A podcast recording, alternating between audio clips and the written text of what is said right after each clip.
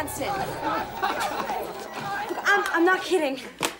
Carl stood me up this morning, and then he was murdered at the flea market. Murdered? Yes, murdered. You said you hated your teacher yesterday, and he was murdered, too. Look, I don't know. Maybe Mom's nuts.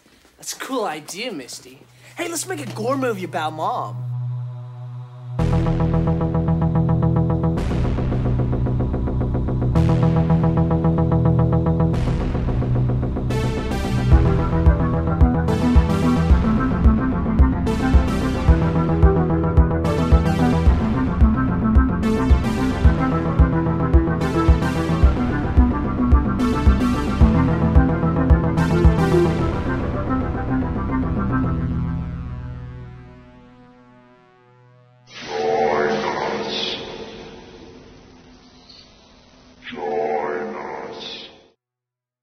And here we are once again.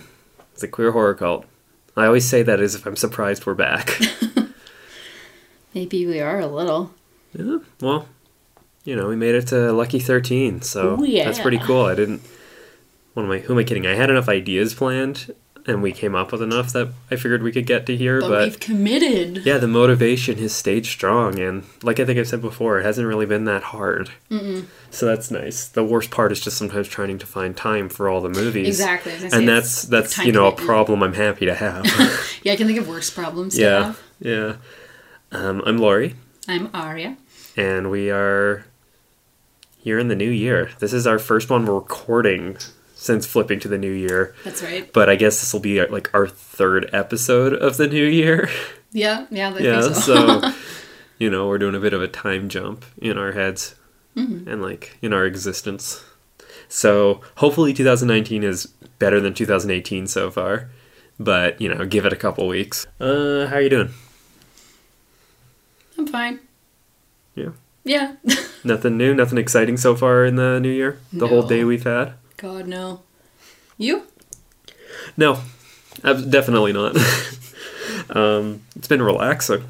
So that's been pretty good. I guess the one nice thing about the holidays is it feels like it kind of excuses my lack of motivation in the winter. Yeah. Yeah, it's like, well, you're supposed to be resting. It's the holidays. Yeah, exactly. But no more excuses. So far, it's been pretty cool seeing what engagement we have been getting online with social media and stuff. It's slow but surely starting, so that's pretty cool. We've had a couple tweets. We had a tweet from, I believe, Gordon Scramsey. Our buddy Gordon. Getting at us about some metal horror movies, because we mentioned on an earlier episode, wanting to pair something up with Mandy and Devil's Candy. And it's hard to think of another one that rhymes, but there were a lot of cool suggestions. Some I've seen, some I definitely haven't. So got some good ones to look into when we get around to that. Yeah, so thank you. Yeah, big thank you for that one. Appreciate it. Otherwise, not much new on the podcast front. Just still working at the episodes, and we're slowly expanding our base, so that's pretty cool. Yeah. Getting lessons from all over. I believe we can now say that Italy and Malaysia have been added to the mix of places that have downloaded us. So that's cool. Yeah, so that's been good. I suppose we can go over our recommendations from last time. Let's do it. Get this thing going. So we just watched one moments ago. Yes. Right before recording this, we finished up Scooby-Doo on Zombie Island, because I had to wait for it to get here, and it arrived this morning. So... yeah, I could only find the VHS copy that my family has. Don't have a VCR currently. My family does, but I don't know. I don't want to like bring it all the way over here. Your job at some point is to steal their VCR. Cause... yeah, okay. If they ever want to get rid of it. Because I know I stole their rewinder already. It's beside us right there. Yeah, so we don't even have to rewind in the VCR. We can pretend we work in a video store. Totally. Eject the tape and rewind it separately. Fucking fancy. But Scooby-Doo on Zombie Island, I completely forgot that there were cats in this until you recommended it. Yeah, because you'd only seen it the one time, right? Yeah. And I was probably zonked down on some kind of pain med, so quite possibly, yeah. It was fun. It was so much fun. It was a fun movie. A fun revelation was realizing that the Scooby-Doo theme song was done by Third Eye Blind on this. You're watching the credits after. Yeah, that made me laugh. There are a lot of special Scooby-Doo songs in that movie that are fucking bops. Yeah, they slap. Singing along, like they're good. Yeah, I noticed you getting into them. Yeah. They're catchy, and I still remember them from the millions of times I've seen this movie, probably. Yeah, since no I was kidding. A kid. But you're the kind of person where it takes you, like, I know I was watching the Female Prisoner Scorpion movies, and it was halfway through hearing the theme song that you started going along to. So it was stuck in my head. Yeah, no, I couldn't know the words. It was just the tune, because it's in Japanese, so I don't know. I know, like, maybe two words of Japanese, and I don't think any of them were in the song. Or no, they said... She kept singing about someone being baka, which I remember from... Yeah, they were calling her foolish woman. Yes, kind of exactly. Because there was, we had an exchange student in, I was in 6th grade, and she was from Korea, and that was her favorite thing to say. It was like, us all baka, and she's like, it means stupid. So... I love that. Yeah. But yeah, I totally recognize that song. I don't know if it's in Kill Bill or something. Yeah. Plus, I've heard it before. that time when you actually sat down next to me to watch the end of it, that was the 4th one of the series. I've been playing them throughout the last couple weeks. So you could have overheard for sure. Potentially. Yeah. It's a great song. Yep. Very catchy. Some good revenge movies. But back to Scooby-Doo. Scooby-Doo. Yeah, I got total vibes of Eye of the Cat and Sleepwalkers, with just the hordes of cats everywhere. Totally. And then doubly so on Sleepwalkers, when you get like the werecat stuff going on, and the deal with the devil kind of, or no, it's not the devil with the cat, the god, cat devil, the white people voodoo cat god. I don't know. Yeah, this movie, it's so like a mishmash of the religious other. Yeah, and it's funny because it's from what, like 98 or something. Yep. So. Yeah, there's stuff in it that when I remember the first time we watched it together, and so this would have been one of the first times I was seeing it as an adult, I think. So I probably watched it with kids I babysat or whatever, but actually sitting and like really paying attention to it, it's like, oh wow, like this takes place on a plantation island in Louisiana, and there is a complete erasure of slave labor and like the presence of the one flashback we get, it's white people. It's these white people started a plantation, and it's white people working in the fields. But it's one thing where it's like, this is a Scooby-Doo movie aimed at kids, so you gotta wonder, it's like there's the erasure aspect, but then there's also this movie would have been wild if it just tried to be accurate. Like, that's the funny thing is like all of the victim zombies we see are, they're pretty white, and so I know some of them are tourists. Yeah, but it's kind of hard to sort of figure out like, how would you do this in a way that's legitimate and like well done? So other than to just gloss over it, because you mentioned when we see the mansion owner, Miss Lenoir. Yes, Lenoir, played by Adrienne Barbeau. Yes, voiced Adrienne Barbeau. Yeah, you mentioned she gives off total like power lesbian vibes. I expected her to start calling Velma kitten, like immediately, like follow me, but then it's also like, kitten. But your family totally owns slaves, and you haven't paid any reparations, so... Although, the vibe I got from the reveal at the end was, were they the plantation owners, or were they, like... Well, it's just, she said that... I know they didn't start it, it was, They said spice traders came to the island at some point and set up the plantation, but when they kind of just went with it. She goes... Oh yes, this lovely house of mine has been in my family for generations. Yeah, which definitely kind of points at something. Yeah, so it's like maybe they were they were going to redistribute the earnings of the redistribute the spicy peppers. Yeah, to themselves. Yeah, because the very beginning backstory is it gives the impression that they're not plantation owners kind of thing, but at the same time they're they are like. Immigrants to America. They refer to themselves as settlers. Yeah, like white settlers. So they're. But they also have a cat god. Yes. And they practice like a bastardized white people voodoo. With I figured they were just going for like an Aleister Crowley thing, but this is like we're into cats instead of Satan. So they're just going for like a Louisiana sort of deep south thing. I reckon foghorn leghorn, but with cats. Yeah, totally. Yeah. But yeah, it's just seeing that now. It's like, oh, wow. No, but it was fun. I enjoyed watching that movie. And I mentioned in, I think, our very first episode, that was one of the things I remember from my childhood that, like, actually scared me when I watched it. So it's cool to revisit that. Yeah. And then for the other one, I know we haven't got to it yet. Might watch it later this afternoon or something. We got The Black Cat by Lucio Fulci. I guess the reason we didn't get to it is because we're trying to get as much recording and work done as we can while you're on break. Mm-hmm. So it's one of those things where we're trying to prioritize our time, because watching movies in the evening is sort of you're going to school, this is a great way to knock off kind of thing. But we've got all this time during the day to actually kick back and record. So we're trying to work on that. Yeah, when you're not dog sitting.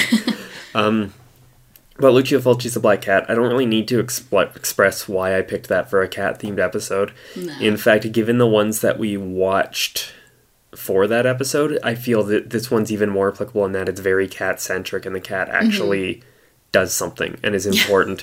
And in a way where the cat's centralized even for a telling of The Black Cat, where... If you've read Edgar Allan Poe's The Black Cat, the cat's an integral plot point, but not necessarily the focus. Right. It's just kind of a fun Poe-y little bit that happens. Whereas in this, it's the cat really gets up to some shit. It's more featured. Yeah, so it's a fun one. Fulci always is. I bet we could also go more deeply into this one when we get to doing some Fulci stuff. Cool. Because I have a feeling that's a guy whose work is going to crop up a bunch. Just have to pick the right episode for it. Mm-hmm.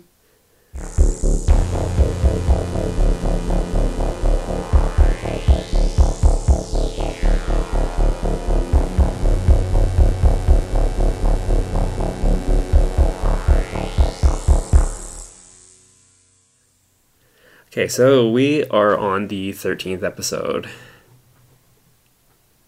Yes. Lucky 13, unlucky 13, depends who you talk to, I guess. Neutral, luck-wise 13, perhaps.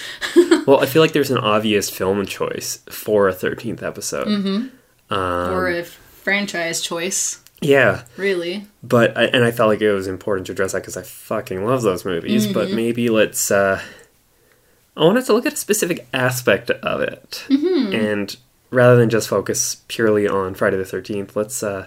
look at some movies that share it in common, because I've definitely heard you rag on this this trope when it does come up in exploitation movies. So, or any movies, really. Yeah, everywhere. Yeah, so I'm really excited and interested to hear your thoughts on that. But we are talking about mothers and how they affect their sons and drive them to kill, or like are responsible for their psychosis or their downfall, or basically it's the mother's fault. It is. At the end of the day, it doesn't matter how terrible the crimes of the son, it's the mother's fault. Mm-hmm. It's the primary caregiver, but we all know they mean the mother. Okay, now I know you've mentioned this in terms of stuff you've studied before. Do you have some more you could go into? Yeah, well, the start, I guess... Yeah, there's this trope of the devouring mother who just... Well, it's right in the name. Like, she devours and she can't, like, separate or individuate from her son or her offspring. So she creates pathology within them that supposedly wouldn't otherwise be there. Okay. But then, more recently, I took a couple of classes. I did one that was about pop culture and one that was specifically about girlhood. In my undergrad, and the prof pointed out that in pretty much any movie you can think of from recent times that involve either action heroes or just heroes, but usually more actiony. So if you're thinking like in Kick-Ass, in The Hunger Games, in Hannah is another one. You have these kick-ass girls, but their mothers are always either dead or... And Katniss from the Hunger Games case, her mom isn't dead, but she's like catatonic pretty much. So she might as well be dead. And the argument was made that, the mothers, they have to be dead. Otherwise they would hold the daughters back from their greatness. Okay. Because so many of these, like with a lot of the plots center around this idea, or at least with Hannah and Kick-Ass. It's funny, I've never seen either of them yet, but I know that the characters in question, they are trained by their fathers to go after the people that killed their mothers. Okay. And yeah, and then in Katniss's case, her mother is technically alive, but not really there, and her close enough, and she's like a pretty much non-entity. And her father taught her how to hunt and how to be self-sufficient and how to use her famous bow and arrow. Mm-hmm. And yeah, just this absence of the mother in that case, because if she was there, then she would devour everything and wouldn't allow her daughter to achieve the greatness that she achieves in her absence. In this class, I'm guessing you didn't really touch on horror, or did you get much into that trope of the wicked mother and the son? Because that's usually how it turns up in horror movies. That's a good... Yeah, that's true. I think we talked a bit about, like, the wicked stepmother and the daughter, kind of Cinderella-like. Right. That's a good question, though. Or the mother doesn't even have to be wicked in horror. It just has to be perceived as wicked. She just be fucked up, like, in some way. Yeah. Some unadaptive way. Either overbearing, cruel, or both. Yeah, exactly. Yeah, we didn't really look at horror. For one of the classes, I brought horror in and wrote a paper about it, but... Right, this was your paper about Sleepaway Camp? It was, yeah. Or the Sleepaway Camps. Yeah. All three. Yeah. What a great paper. I haven't read it in years. I'll have to look at that again. Yeah, I'd be interested to reread it, too. Mm. Well, when we get around to talking about Sleepaway Camp, I think that'll be a good refresher. It will. See what I talked about in there. Because, come on, we can't not do Sleepaway Camp on this show. It's the fucking best. So good. But we're getting way ahead of ourselves. We are, yeah. Maybe if we're doing Wicked Ants. Yeah, well, I mean, she's like, becomes this sort of, like, mother figure. But yeah, that's a topic for something else, so we'll hang off on that for now. Back to the topic at hand. So, of course, one of the classic mothers, and it's the reason we're doing this episode today, is Pamela Voorhees in Friday the 13th. Now, this one is impossible to talk about, even in terms of the series, without giving big spoilers for the first one and the arc. So I'm going to say it up front that we are going to get into that, because otherwise we don't really have a discussion other than pointing at something, not really saying why we're pointing at it, and being like, but we can't tell you about that. Yeah, there's no point in that.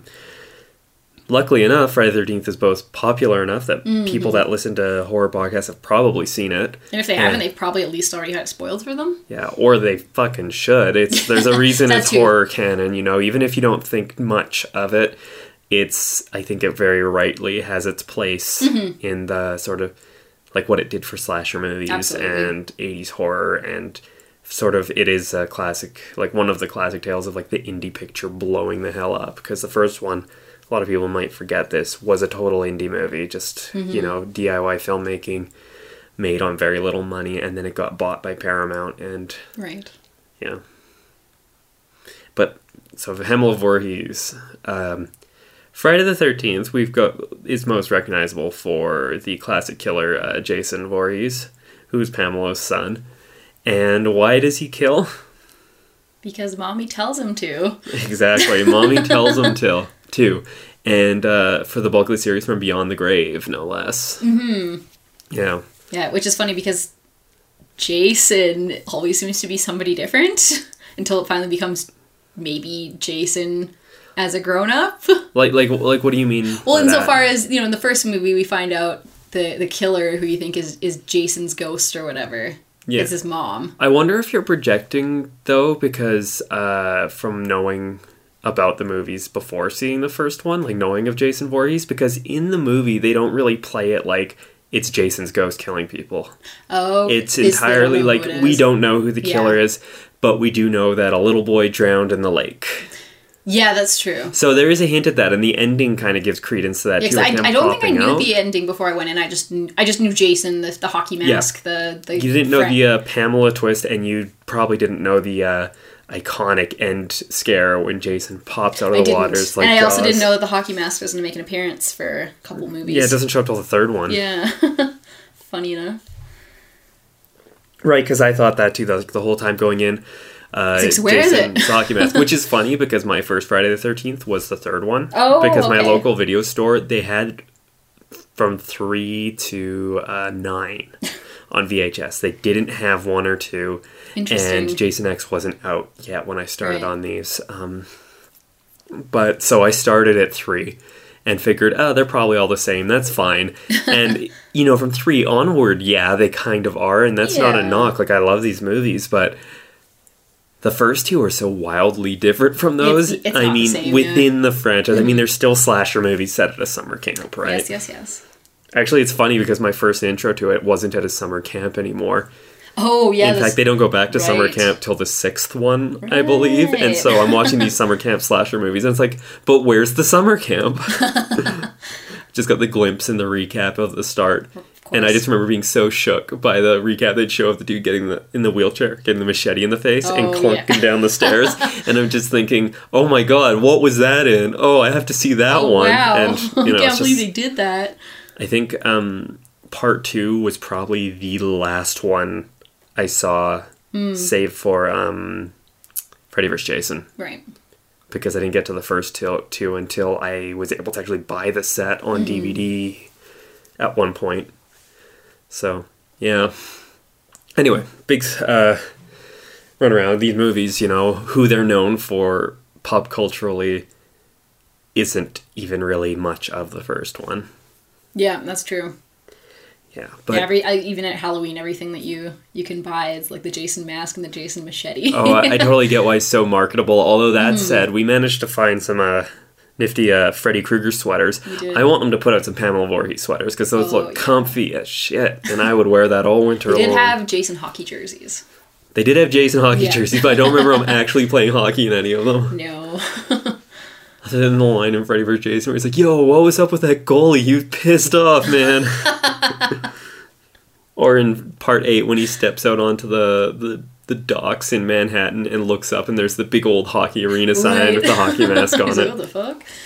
But yeah, so the first one, to completely just lay it out there and spoil it rather than dance around it, is we find out that Jason's mother is the killer, Pamela Voorhees, because Jason died in the lake and he wasn't a very strong swimmer, and she blames the counselors for it. Yeah, because the counselors were too busy canoodling and bumping uglies to pay attention to the kids. They should have been paying attention to my Jason. Exactly. And so even though this is years later, any counselors are fair game for Ms. Voorhees. Yeah.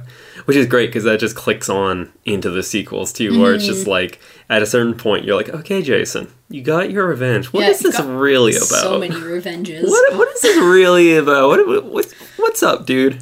Did they not let you sit at the cool table? Must not have. But yeah, so we've got Pamela Voorhees. And we have, she's doing this to avenge Jason, but you also get this, you know, the recurring Yeah, you gotta love that. The motif is like, what is it? The sounds they used is like a weird echo on the words kill and mama or something like that.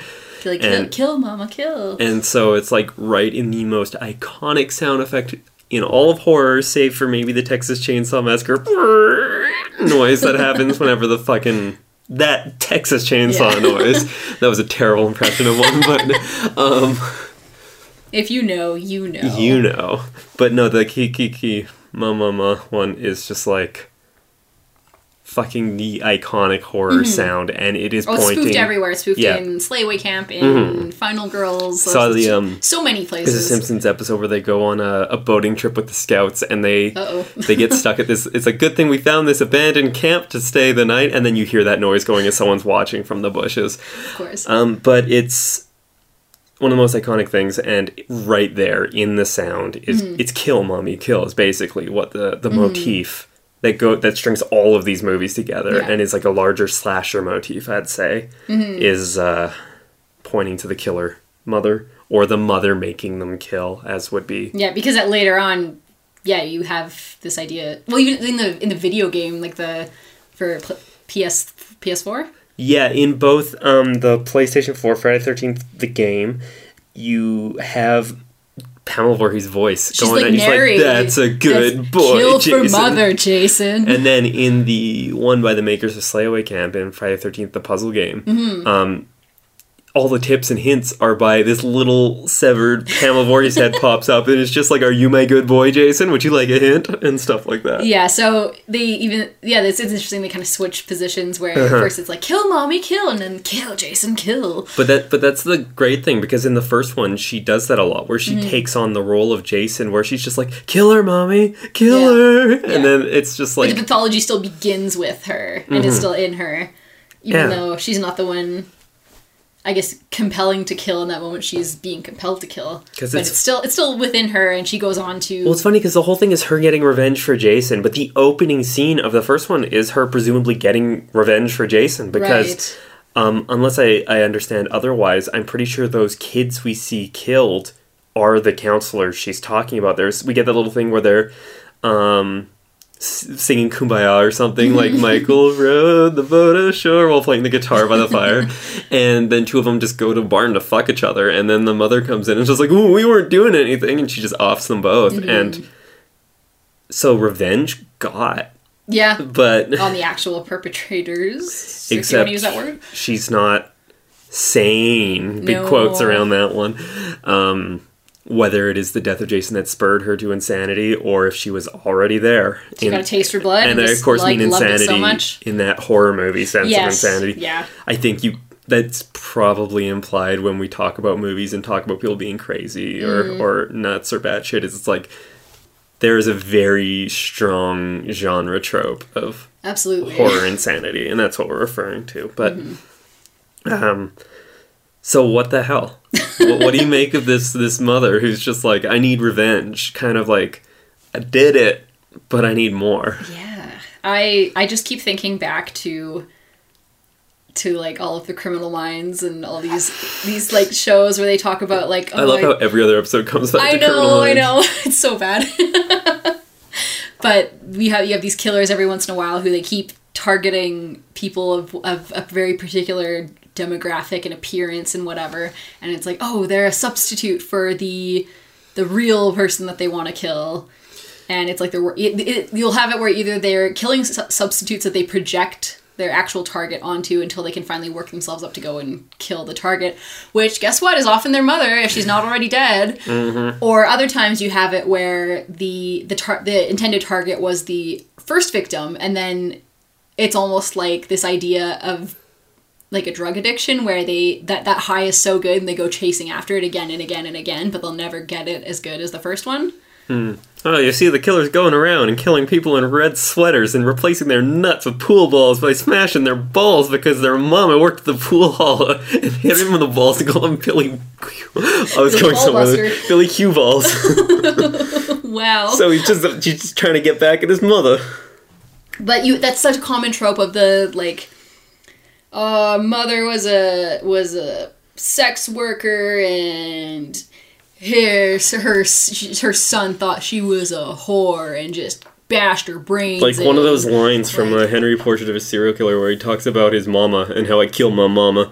And it's like, oh, that's unfortunately my mama was a whore. And yeah, it's like something like that's such, that in and of itself is a total trope. Yeah. And it's like, I bet, more often than not, the reason that mothers are doing survival sex work is specifically to survive and to try and provide... For you. The basic material necessities for their children. But the idea is it's like, how dare this woman dare this fallen sully woman herself and be so undignified. And, so the whole, like, it's this... all for you, Damien. It's just like, whoop, right over the head. Like, no, she's just a horrible, horrible person. How could she have done this? And it's like, she probably had no other choice. Mm-hmm. But it's none of my business. Yeah. But I guess it is kind of interesting in that with Friday the 13th, we are taking this from the side of the mother being, like, the disgruntled one, rather than it starting with the son being the disgruntled one. Like, we do get that much later with Jason. Iconic murder boy Jason Voorhees. Yes. Do you feel that this character works beyond these kind of tropes? Or... Because, I mean, she doesn't really show up until very close to the end, where she just, rocks up to the camp and it's just like, hey, I'm wearing a sweater and I look happy, and it's like, I'm a friend of the Christies, hi. And then apparently turns into Michael Cera or Mickey Mouse or something. Oh wow I mean, I'll say yes, because the whole thing is just so absurd. And it's this idea, he comes back again and again and again, and how for the first, like, 3 movies, Jason's always, like... Or, not Jason, but, like, I guess the killer is always somebody else. Like, at one point... I can't remember if it's the second or the third one, so I've only seen them once, and it's been a couple of years. But there's, like... a random guy like takes it up and is... Okay, you need to rewatch these movies because that's like... The fourth one? No, that's way later. I'm not going to say which one because I don't want to necessarily spoil it. But, you know, from the second one on, it's Jason. It is Jason. Save for one movie. It's just that he looks different. He looks, yeah. Different actor each time. I thought I came in earlier and it was like, oh yeah, this guy, he just took up the Jason myth. No, we just watched the first several really quickly. Okay, disregard me. Disregard the fuck out of me. Oh yeah. But I mean, when it gets to the point where he's killed and then he's buried 6 feet under and then like... lightning brings him back to life. Like Tommy Jarvis is just doing a bit of corpse desecration. Yeah. I'd say at that point it doesn't really matter what his backstory. Like who gives a shit? Yeah. They're just going with it. So yeah, in slasher movie world, it totally works. Yeah.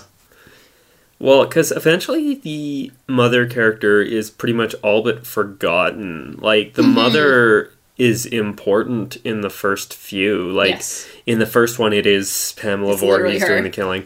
And she meets her end at a machete blade, gets her head chopped off in a great slow motion Tom Savini effect scene. I love that with the blood shooting on the neck. Something you just see the hands rise up into frame and just grasping at the air. Like it's like if I grab and my head's still there, I'm fine. Stick it back on. Yeah.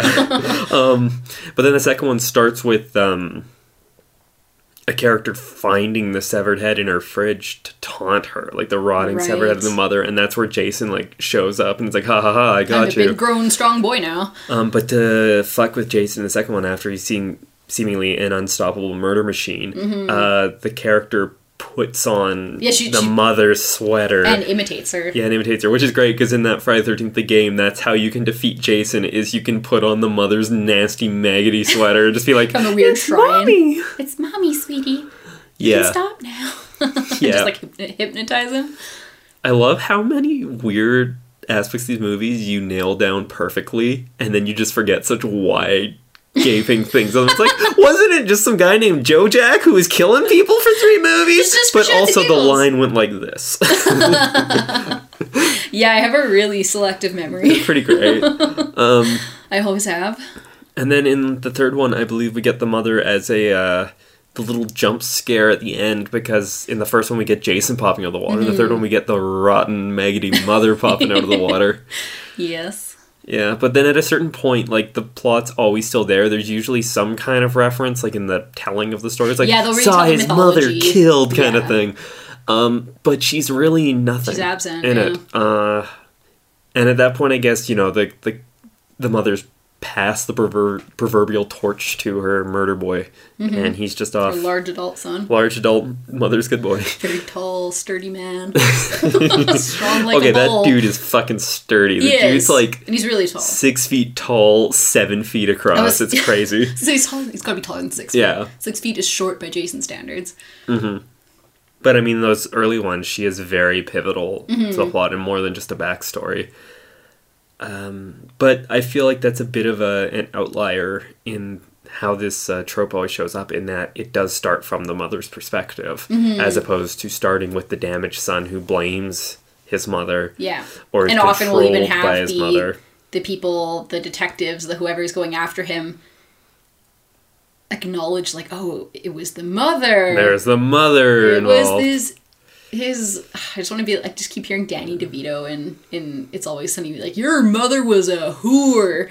That's basically the FX comedy joke version of so many of these movies. Totally, yeah, exactly. Yeah. Which, and I'm sorry I'm using that word, I don't like to. But it's... I personally get the context you're using, but I can appreciate some people might not like that, regardless of if they get it or not, you know? Yeah. No, it's like, if... It's another one of those ones where it's like, I'm not a sex worker. If sex workers want to use that, reclaim it, call themselves that, whatever they want to do, power to them. It's not my word. It's not for me. That's an interesting way to look at it. Like, an agreeable way to look at it. But yeah, no, I get that. Or I can appreciate that, I mean. Yeah. But yeah, so... But like I said, using it in the context, right? Yeah, like, the controlling mother, our next movie did have a direct link where we see the mother and the sons being awful together and just interacting. We of course watched one from good old creepy Uncle Lloydie as executive producer on this. We watched Mother's Day. Yes, we did. oh, lordy, this was a trip of a movie. Yeah. You get this look on your face. Like, I feel like you still don't feel quite clean from watching it. I don't. I kind of zoned out at a couple of parts. So I was just like, oh, wow, I'm just going to pay a little more attention to my cross-stitch here. But even then, it's like, oh. It's weird because it varies from being, like, almost a gross-out comedy, mm-hmm. a just, like, cheap, tongue-in-cheek slasher, an actual thriller at times, to also just this really scuzzy exploitation movie. Like, absolutely. It kind of oscillates between these different things, and it's I feel in a lot of ways it's pretty effective at that, but mm-hmm. then it does make an uncomfortable, strange viewing experience for sure. Yeah, pretty grimy. Like I had mentioned before, and I should do this warning for our viewers, there is considerable sexual assault stuff in it. Yeah, that's what I zoned out for. It was less considerable than I remembered it being, because of how much it gut punches you and how grimy it is. I had it in my head that it's like it's kind of constant throughout the movie, but it's like really it was two scenes. Yeah, that's why this one thing you did warn me before going into it, and then like I mentioned, I kind of like maybe looked away a bit at those parts, but even then I was like, oh. It's not as prominent as I expected it to, which I'm not complaining about. Yeah, I wasn't trying to oversell it so much as, like, that's how I remembered it. Like, just... Yeah, and just to go in being aware. Yeah, because those particular scenes do have pretty strong impact on being really scuzzy. And I don't want to say that they're eroticized or romanticized or seen as good. Like, they are gross scenes, and they are meant to be gross scenes, but they are low rent in a way that just... Like you said, it's uncomfortable to watch. Mm-hmm. Yeah. It is. Aside from some of that, there's also some really ridiculous black humor in this movie. There's some very... It's trauma. It's a trauma release. Mm-hmm. It's... Is it ever? Yeah. Both literally and in the just, like, trauma-ness of it. This is probably one of... the trauma flicks that I like more than some of the others I've seen. I think it's... Oh, hi, Calypso. I think it's a pretty effective grimy slasher movie, revenge movie. Okay, so we have this fairly motherly, elderly lady figure. She's at this Tony Robbins-esque, like, public... feel goodery, like speak thing. It's like hug the neighbor to the left, now hug the neighbor to the right, and now hug yourself because you're worth it, like embrace that kind of thing. She's leaving this and she runs into these dirty hippies and they need a ride, so she gives it to them, and you kind of like, I felt like maybe I'm just being an asshole getting these weird like Manson family vibes off them. No, but then you realize like no, they are planning to murder this old woman, and yeah, they're scheming in the backseat. Yeah, they are total like Manson family vibing, and the one in the back seat is getting ready to strangle her to death or something. When she pulls over the car, it's like, oh, something's gone wrong. Oh, my tire is blown or something. So she gets out of the car, and then before the two hippies can do anything, these deranged woodsmen, like backwoods people, rock up with machetes and kill the shit out of them. Well, kills the shit out of one, and then we get a very gross sexual assault scene. Yeah. Very brief. It, like this one in particular, it's like, why did that even... happen? Because you know, it's like 2 seconds of really gross sexual assault, and then it's just like, oh, that's not what this scene's about, so we're just gonna keep on going as normal. Yeah, it's just like kind of it just felt like it was there just to be in your face kind of thing, but more than likely it was there just to traumatize. But then we find out that this mother, who is stoked out of her mind at this, is they're her sons, her large adult sons, and she is instigating them on to kill. Yeah, she's egging them on and just loves it.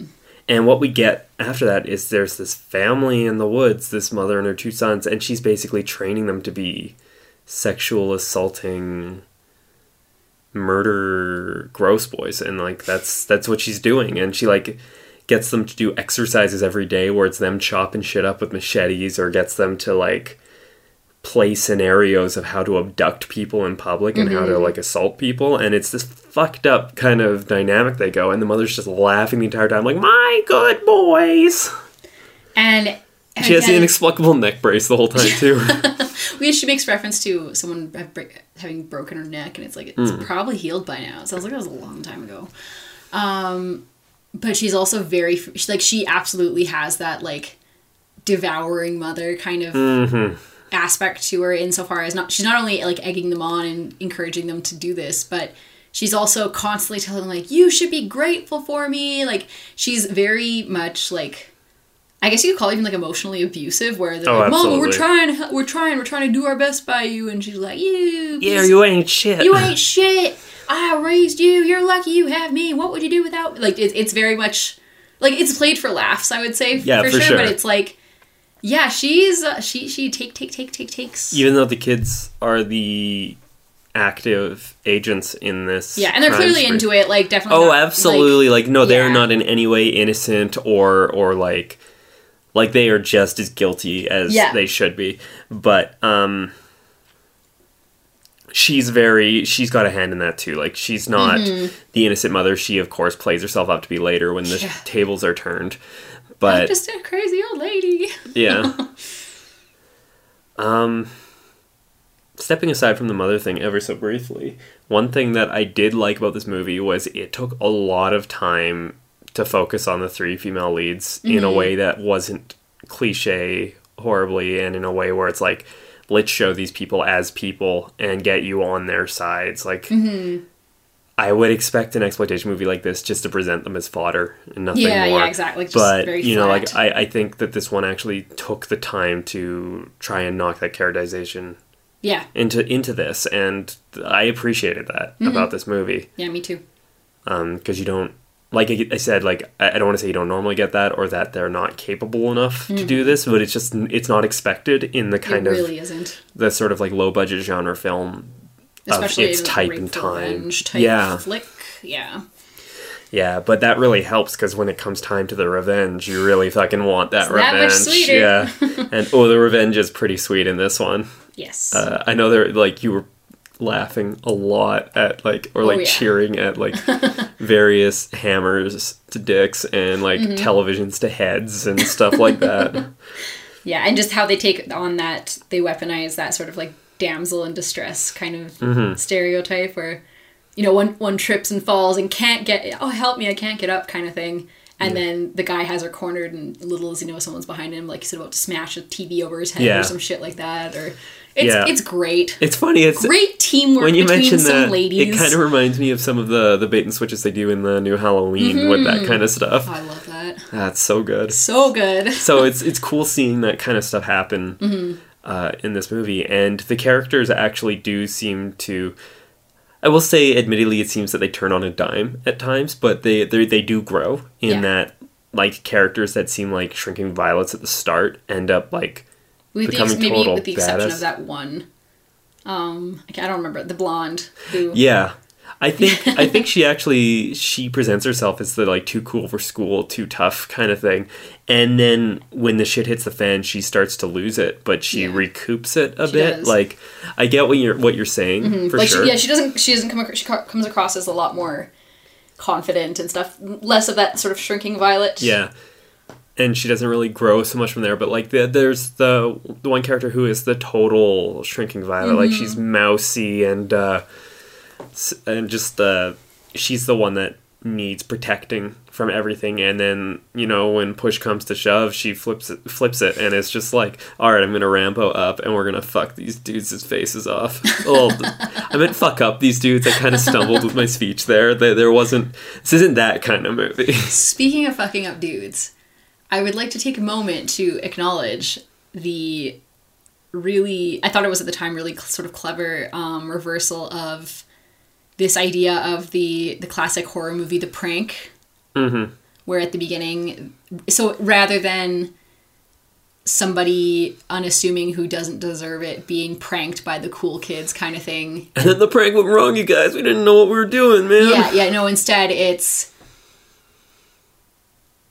a guy who is just a total sleazeball creep, and he gets humiliated, and it's like by three young women. It's like, that was fucking cool, because usually it was a flip, that's for sure. Because usually you see some like unsuspecting like girl get humiliated for daring to maybe have a crush on a popular boy, whereas this was, or popular girl's boyfriend. This prank was a retaliation on someone being used and abused, presumably by like a boyfriend, boyfriend in quotes, like this male suitor who's just like real shitty dude by all accounts, and it's beautiful. Yeah, and it's not the instigating action either. It's not like it's a revenge. It's like a backstory thing. That's I forgot about that part. That's a great little moment too. It is. It's of course. I was like, this is powerful. It's also played fairly lightheartedly too. It is. Like I mean, you know, there wasn't actually any witnesses around for it, so the humiliation was more of it was like a private humiliation. Yeah, for their own edification. Yeah, it wasn't. It wasn't this like spectacle. It could have been had there been a crowd, but there wasn't. So it's.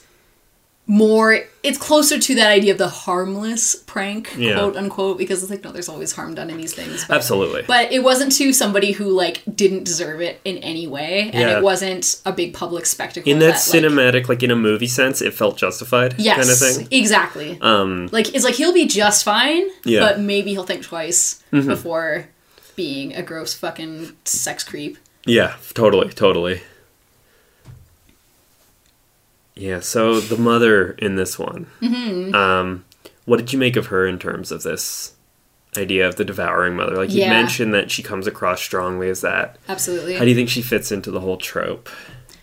Pretty strongly. It's interesting because, you have that this devouringness, but it's also that she is specifically the sadistic one, or not that her kids aren't sadistic, but she is actively, you see where it comes from. And it's like, you know, I know we have Pamela Voorhees with the kill Jason, but if anything it's more of like a ghost and that's like in his head, whereas this, she's a like living flesh and blood human. Yeah, that's kind of interesting because when Pamela's killing the first one, she's taking on the role of Jason in her head, and then when you see her, like, when Jason is doing it, it's more like it's the memory of his mom? The mother isn't actually tangible, so like they're both doing it with the sort of the ghost of the other in their head. Exactly. Yeah, whereas in this one, the mother's, she's actually physically there, and they interact a lot. They do, and it's not just this like, oh well, this poor boy, he never stood a chance because of his now deceased mother being a sex worker or whatever. It's like, no, the mother, she's there, she is actively sadistic and cruel. And like the it's not that she didn't just leave this mark on her kids that they'll never wash off or whatever. Like no, she's really there. Hard to watch sexual assault scene. She's literally there in a folding chair watching and clapping and smiling and cheering. So like she is very much No, that kind of thing always gets me with just that like female misogyny, like woman, like to be cheering for another woman to be assaulted is just like, oh it adds that layer of gross. It does because it's just like, really, like I don't know. I it feels like there's like I'd like to think there's a cognitive dissonance for anyone that's in that situation doing it, but it's like that extra level of like you yourself are like you really lack empathy so much that you cannot even fathom imagining you're putting yourself in her shoes. Yeah, you know, like, you know what I mean? Yeah, like, it's not to say that like men or people who aren't or don't identify as women can't. Like I said, empathy, I feel like anyone in that situation with any empathy would feel that empathy for sure. Yeah, but I don't know. I feel like there's something else when you're, you know, socialized and culturally live as a woman to know that's happening to other people. Just there's something else there. You know, there's that extra bit of identification. Yeah. That her love for her boys like outweighs any of that kind of thing, and her love for sadism and just being a fucking gross person. Yeah. So you kind of have to wonder, like, presumably it'd be a bit of both and it's cyclical, but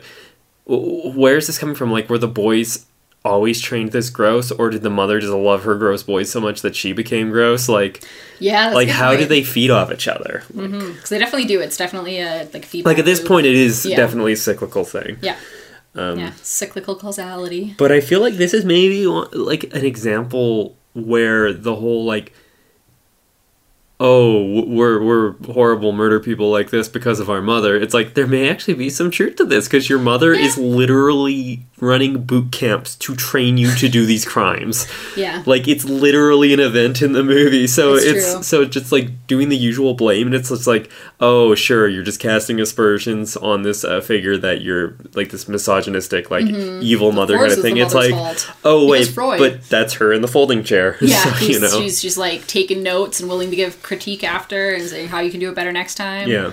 Yeah. So that's kind of an interesting flip on it too. Mm-hmm. So our third movie is a bit more in the classic vein of how we were approaching this topic. Mm-hmm. We watched Maniac, also from 1980. Bill Lustig's in Maniac. That's funny. All three of these movies are from 1980. So 1980 was just a fucking year for mothers. Mm-hmm. It's a year for mothers. For a very particular kind of mother. Oh yeah. Do you want to give a quick recap on the setup of this movie? Sure. Yeah. We have our serial killer who is targeting women specific, or couples and women, right? Mostly women. Two of the ones we watch actually involve couples, but it feels like dispatch the dude to get to the woman, or in the first case, it's just like... The focus is on the woman, got at the woman, it's like, oh, the dude came back, better kill him. Yeah. Or either... Like the mutilations are specified on the woman's body. Yeah, and specifically cutting her scalp off and taking her hair to put on his weird... mannequins. Mm-hmm. This ripper butcher guy going through New York terrorizing, and then he has his mannequins that he staples the scalps to and lays in bed with and talks to like they're alive in there. And at some point he describes his mother and he goes visits her grave at some point, kind of loses his mind a little bit, dissociates.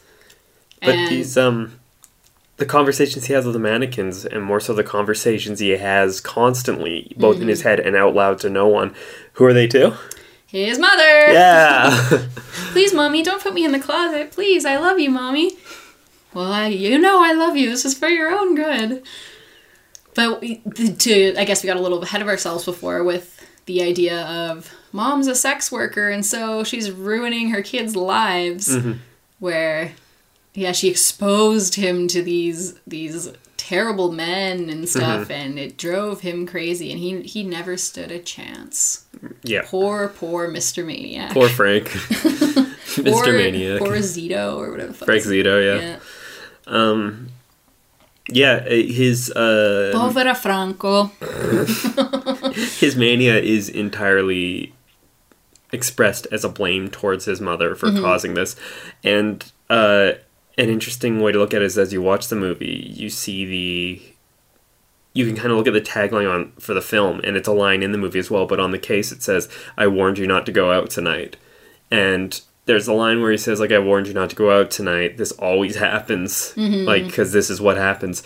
And at first you think, is he talking to himself, like, I better not go out tonight, because if I do, I'm going to kill women like this. Dr. Jekyll, Mr. Hyde, that shit. Yeah, but at a certain point, it's almost like part of the flashback where it's just like he's warning his mother not to go out and do the sex work, because when it does, he is punished, like he's stuck in the closet, or he gets a lower view of his mother. Like, it's almost like, when you go out, this is what always happens, and in his mind, he starts constructing these murder fantasies. Yeah. Which, after the death of his mother... Well, several years after, because he said that his mother died in an auto accident when he was younger. But he starts going out and fulfilling these psychosexual murder fantasies, and at some points you pointed out with this particular restoration compared to the DVD. Oh God, in the first killing, he's strangling the sex worker, and then it cuts these shots where it's a different woman. It's the face. It's like a different woman's face, and he's talking to her like. And we find out later that that's his mother. Yeah, and he's saying all these things to her that are clearly not directed at her personally. They're directed at the mom, but he has. Fails to make the distinction. Yeah, and so we see these flashes, but it's still kind of unclear exactly what's... Yeah, you think this guy is just had a psychotic break. But yeah, with this restoration, this is the first time I noticed in that scene that it was flashing different face, because all the other copies I'd seen, the picture was so washed out and grimy, I didn't know it was switching to someone else. Yeah, you thought it was just a very frantic, like, yeah, I just thought it was frantic cutting, and then it's just like... It's like, oh, there's a point! There's a deeper moment in these cuts. Yeah. So that was kind of funny. Just, But going back to the tagline and the hatred of sex workers that comes up, I suppose the "I warned you not to go out tonight" could also be leveled at the women he's targeting. Mm-hmm. Like, I warned you not to go out tonight because this is what happens when you go out. This is what happens if you go out, and you should just expect that because that's just the way the world is, and it's your fault if something happens to you because you didn't protect yourself. Which I feel like is a great conflation of how he's... the way his mother factors in with the victims. Like, he's always killing... He makes it clear that he's obsessed with his mother and, like, has, like, this very high, like, Madonna kind of thing. Her. But then at the same time, he shames her and hates her for the undignified way she... I've got to stop doing air quotes because no one can see them. You hear the sound. You hear the sound of the voice. But, yeah, he's... oh, my God, what's it called? When you're... I literally covered this in my last psych class, but... Splitting. Splitting. That's it. That is it. Oh, shit. It's literally... Yeah, I'm pretty sure it's splitting where the person is either all good or all bad. Mm-hmm. And in this case, it's like she's both, but not simultaneously. Right. Experiences her differently at different times. But and he flips... It's usually when he's lucid that he flips through them. He does, like, in his rants as he's, seems to be spiraling. It's because he can only have one at a time, but... He does go back and forth between them pretty rapidly, and I think it was more so when he's lucid that he's like, oh, my mother. And lucid, I mean, in the terms of, like, not in a murderous rage. Yeah, like when he's when he still has grasp of reality. When he's talking to his date and he shows pictures and is like, that's my mother, she's a beautiful woman. It's like, I love my mother. And then, I love her so much, we have to go visit her grave because it's Christmas. And then whenever the mother gets the hooks in him, so to speak... That's when he starts losing it. Because, like, he's at the grave, and he's doing the, like, prayers over her grave. And then he starts getting a headache. And he's like, oh, my head, my head. And then you start hearing the mother's voice coming in. Mm. And this reenactment of this, like, mother, please don't put me in the closet. Yeah. Like, yeah. Yeah, so this is a very... It's funny, because I say it's a very classic... Like, this trope has existed well before this movie. Mm-hmm. But this is also, in my mind, a fairly early example of this being so at the forefront of the plot. So I'd be interested to see where this came in, because it feels like a cliche now, but I'm wondering how much of a cliche was it when this came out. Because, I mean, that's such a, like, psychoanalytic... Like, the devouring mother is such a psychoanalytic term. Like, Freud, everything's the mother's fault. I think the term devouring mother might even come from, like, Jung or something. Okay. So it's been around... Because getting ahead of myself ever so slightly, I know that both our recommendations predate this movie. Yeah, right. Yeah, so... Yeah, no, it's definitely a trope that's always been there. I'm sure we could find it in, like... Fucking, like, ancient texts, even. Probably. They'll find some way to blame the mother. Mm-hmm. But yeah, as far as when it became integrated into... Like, when it became a horror trope, specifically, I think would be worth... Like you said, worth investigating. Because like, when wasn't it a horror? Because even though it wasn't the first, this movie feels very definitive in how it approaches it. And as I said when we were putting it on, this is kind of like one of the definitive 42nd Street kind of scuzzy horror movies. Mm-hmm. And I still stand by that after watching it again. Yes. I remember seeing this for the first time when I was...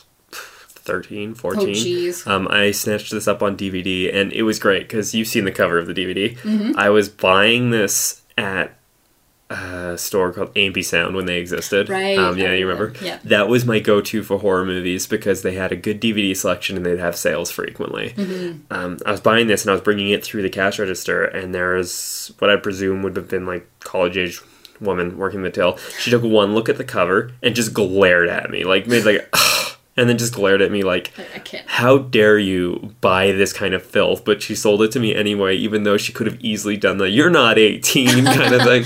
Yeah. Sold it to me anyway while shooting daggers. And after getting home and watching it, I fucking got why this is a scuzzy movie. Yeah, like, I mean, the cover alone. Like, I'm not saying I thought she's like, I am familiar with Mr. Maniac. Yeah, but no, just like, the cover alone, you know what you're in for. Well, what? It's a hand-drawn thing of he's holding a woman's scalp sort of dick high. Yeah. And it's just like, his fly is halfway open, and it's just this... It's scuzzy. So lurid. It's a great fucking horror movie cover. Oh, absolutely. It definitely gets the point across. Yeah. So...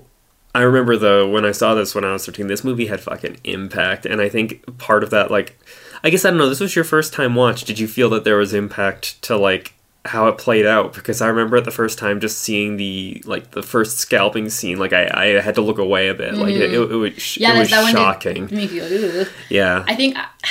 It doesn't help that I've seen the remake already. That's true. We did watch... Had I seen this one first?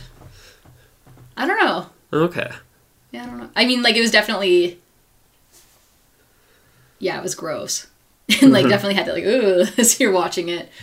Because when I was watching it, like, you know, alone in the basement, like, mm-hmm. Oh, my parents don't come down or whatever, it sort of had that forbidden vibe to it, yeah. Just because of how extreme and lurid it was. And I don't think I'd quite seen anything at this level, or I was just sort of getting into these more insidious kind of so-called classics, like exploitation classics. Mm-hmm. And so maybe that's why this will always hold sort of a special part of my heart, because it's like, oof a doo for this movie. Yeah, I could see that. What did you think of it overall? I liked it. I of course, anything that was going on was kind of in my head being like, oh yeah, then the remake, like kind of referencing, making reference to that. So yeah, I wish I had shown you this one before the remake. It's just that we kind of had to watch the remake because we're working on a film from the first person, and it's like, okay, the perspective, yeah. Yeah, and it's like, I want to show you this because this is it's filmed from probably the best example of a first-person movie I can think of. Yeah, so it made sense, and it was good we did. Absolutely, that helped a lot with our project, but... Yeah, I think, it was pretty good. Pretty good overall. I guess I just kind of felt like maybe some of the...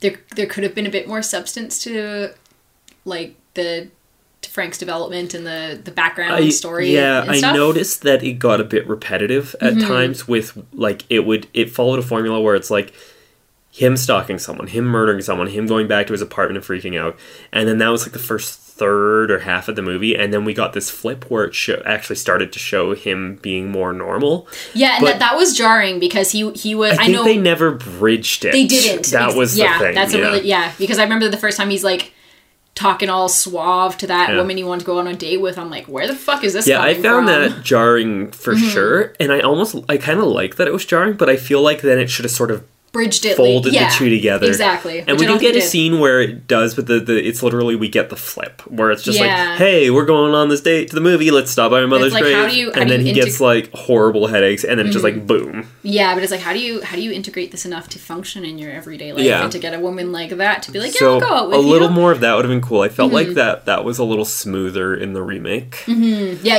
and that's exactly making that sort of point of reference where it's like, okay. Of course, it helped that in the remake, his job was restoring old mannequins, so it kind of gave, like, a normal life entranceway into his specific brand of madness, you know? Yeah.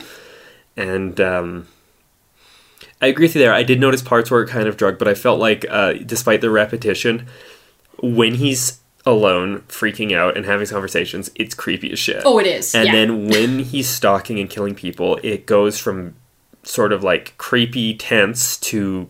gruesome as hell. So like I felt like what was repeating was well done, but I get what you mean in that it would have been cool if there was just a little more meat, like there, especially in the second half when it felt like it was trying to do that stuff. It just didn't quite close it. Yeah. So I can appreciate that. And I of course absolutely love the effects in this one done by Tom Savini. There were some showstopper effect scenes in this one, like the big climax. Holy moly. Yeah. Yeah. It's a nice precursor to Day of the Dead.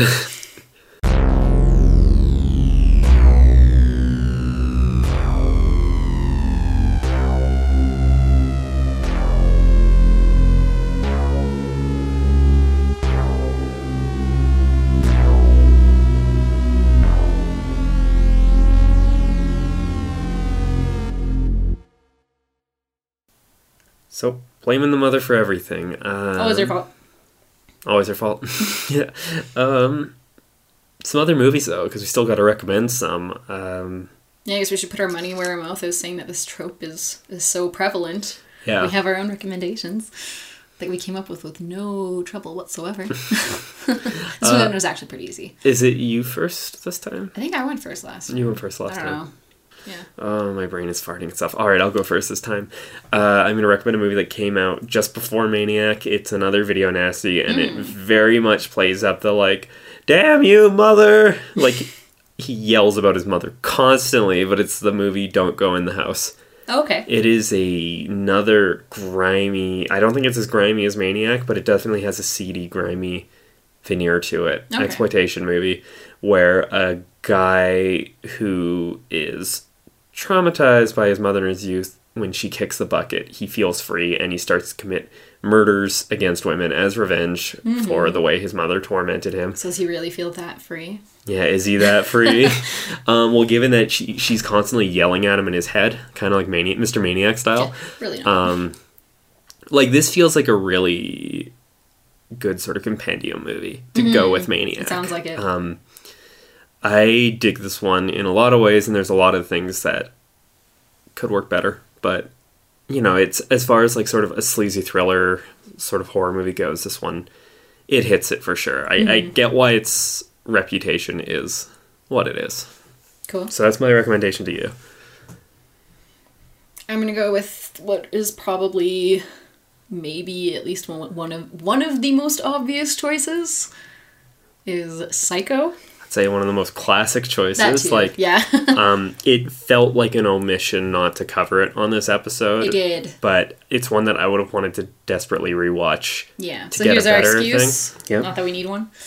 And it's nice to have such strong movies in our recommendations, so it's not just like this is the chaff. You had the wheat. Here's some really obscure thing. Good luck finding it. It's like, no, Psycho. You can get it anywhere. You can probably get it for free. If you somehow haven't seen Psycho, you owe it to yourself. You do. It is a merry post-Christmas, Hanukkah festival, whatever gift you want to give yourself. Just gift yourself Psycho. It's a classic for a reason. It is. Classic. And also, it occurred to me... weird part past about when you were talking about classic horror movie sounds and stuff. Psycho is another example. Oh god, of course. That's probably the most recognizable one. Yeah. Yeah. That was another omission on our part that we kind of goofed. Well, that's the lovely thing. The world of horror is so vast that you can talk at length about one topic and then just like have a glaring omission of like even the most obvious one. Yeah. And you still don't run out of material. Exactly. So I'm looking forward to watching that again. Me too. It's been a while. It has. Cool. Yeah, it's been a few years. Yeah. Cool. Well, if you like the show, maybe subscribe on whatever app or program you're downloading this on, be it iTunes or Stitcher. However you access us and actually listen to our garbage. We're still trying to figure out... Ugh, our cats are fighting. Trying to figure everything out, so I'm going to work at getting us on some more platforms as we go. Like, I don't think we're on Spotify yet, and that feels like a huge oversight on my part. Potentially. So I'll look into that today. That's kind of the problem with doing something as sort of this is our fun project to do on the side of life stuff, is... some of the stuff you can't quite give the commitment you want to give it. Be it time or financial commitment. Exactly. Yeah. Like there's reasons for sure. But however you are listening to us, maybe rate the podcast, like it, follow it, subscribe. I'd like it if it got enough rates that we could actually... ratings. Show up, like, on the iTunes store with a rating. Yeah, because I think it still says not enough ratings. Last I checked. Yeah. Which I admit was a few weeks ago. It's been a little while, but I'll look again. But it is nice to see that our listens are steadily increasing. And broadening across the world. Yeah, absolutely. Across the globe. So I think this would be a good point to try and maybe step that up. We should maybe get into a little more engagement on social media for sure. I know I want to post some more on Insta, especially given that I could just delve into my whole movie library and get posts through there. Point.